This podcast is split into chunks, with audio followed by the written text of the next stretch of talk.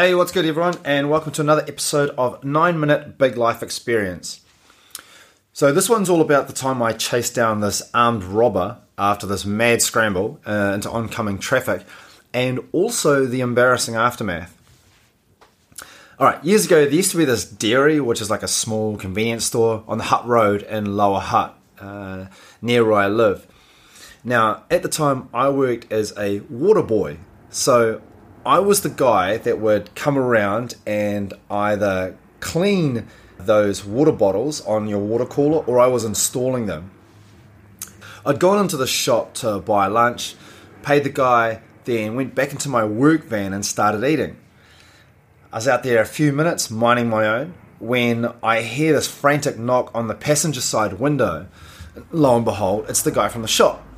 I instantly think, oh man, I must have left my wallet in the shop but his body language is all over the place. So I get out of the van and come around and I'm like, what's the problem? And he shouts, I've been robbed, I've been robbed. My energy levels go from that mid lunch, chilled out vibe to high alert as all the adrenaline kicks in. And as he's shouting, I've been robbed, he's pointing down the street at a guy running in the opposite direction. And I point at the same guy and half speak, half shout, who? That guy. To which our mate half shouts back, Yeah, that's him. All right. Kapow. I'm straight into action, and my legs are running in the same direction as our robber before I can actually even think properly. But there I am, chasing a guy down this main street, fumbling with my Nokia 3210, trying to dial 111. We're weaving through this oncoming traffic, and I'm narrowing the distance on him. Now, I might be a lifelong pie and Fanta kind of guy, but back in my day, I also had more toe than a Roman sandal, so I know I'm going to catch this dude soon enough. He's carrying what looks like this big ass knife in his right hand, and as I'm getting closer, I'm shouting out, Stop! Stop where you are! Which, if you've seen any movie ever made never makes the robber stop what they're doing. Uh, he crosses the street and he throws this knife over the small fence of a nearby house, and then he takes this hard turn into a dead end street. As I chase him, I realize this, and I'm also thinking, oh man, I'm to end up squaring off with this dude. Which honestly isn't really what I had in mind. So we, while we're running, I'm also telling the police dispatcher that I'm chasing this robber. And then he ends up cutting across this property bolts into this parked caravan. I run up to it and I'm banging on this door and I'm shouting at the top of my lungs for him to come out, but I don't really know what I was expecting. I remember the dispatcher though, and she's telling me that I need to stop chasing him, which makes a lot of sense. But man, adrenaline is such a powerful thing that it took quite a lot for me to step away. A couple of minutes later, and then the cops turned up and they came with a dog unit.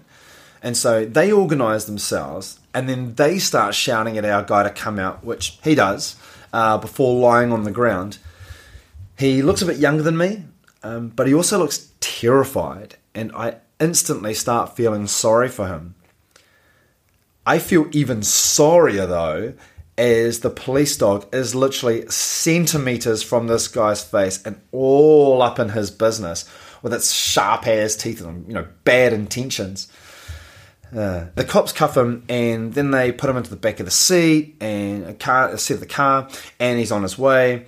Uh, I get asked by one of the officers to come down to the station for a report. Sweet as, I'll drive over there now. Now, in an, in an experience that's full of memorable moments, this next one sticks in my mind because it actually impacts a decision that I make later on in life. So I get to the station and I let the person in reception know what had happened and that I'd been asked to give my report, sweet as. Unfortunately, not only do I end up having to wait there for an eternity, but I look as camouflaged as a turd in a bathtub because I've got my bright blue company branded shirt on. And then, sure enough, the guy's family turns up. and they're extremely upset and they want to know what the hell's going on. I'm sitting there fuming that because the cops hadn't already taken my report, I'm having to sit there and wait in the reception area with the family of the guy that I just chased down. You know, it doesn't take a stretch of the imagination for them to have spoken to him or heard that their man got chased down by a guy in this bright blue t shirt, and lo and behold, that same guy sitting in the reception area.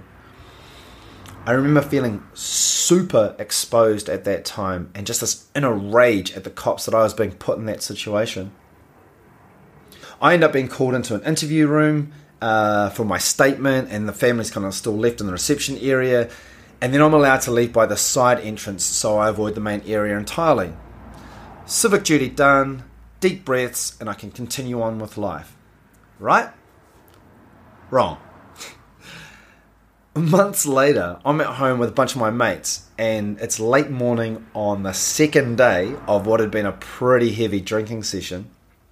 And anyway, one of my mates turns up and he walks in without knocking, which everyone does at my house, um, followed closely by a lady in a police uniform.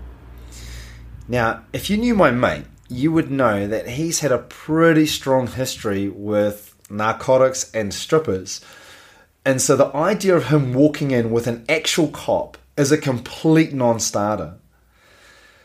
So this cop, in quote marks, asks who Eddie Rakanui is. And I say it's me, thinking, ah, right, she must be a stripper. It's unusual that he'd bring one, but like I said, my mate used to operate in those circles. So she walks over to me, and because she's coming hot on the heels of this guy, I'm adamant she's a stripper, and so I ask her if she is. She politely tells me no. I assure her that she is, thinking there's no way my mate, with his background, has walked in here with a cop after we've just had this massive night out. This conversation of me saying she is and her saying she's not goes on forever, and then the penny drops. Ah, shit. What have I done? Turns out the armed robber I chased is pleading not guilty, and so they need me to testify in court. I think long and hard about it before I say no. I'm not going to do that. I did my bit by chasing that guy, and for my efforts, they jeopardized my safety, leaving me in a room with his family. And I had no idea if the family recognized the company or who I was or where I lived. And so, as far as I was concerned, I'd done way more than my fair share. If the system wanted more out of me, then they could do it themselves. No disrespect to the cops, but I'd done my bit. Awesome. So that's the end of this episode. Once again, glad you joined me. Hope, um, well, if you know people who might enjoy these, please do share them and click follow. Uh, you can also join me on Instagram for more cool stuff at big underscore life underscore mindset. That's big life mindset. Uh, and looking forward to sharing more stories with you. All right. Peace out.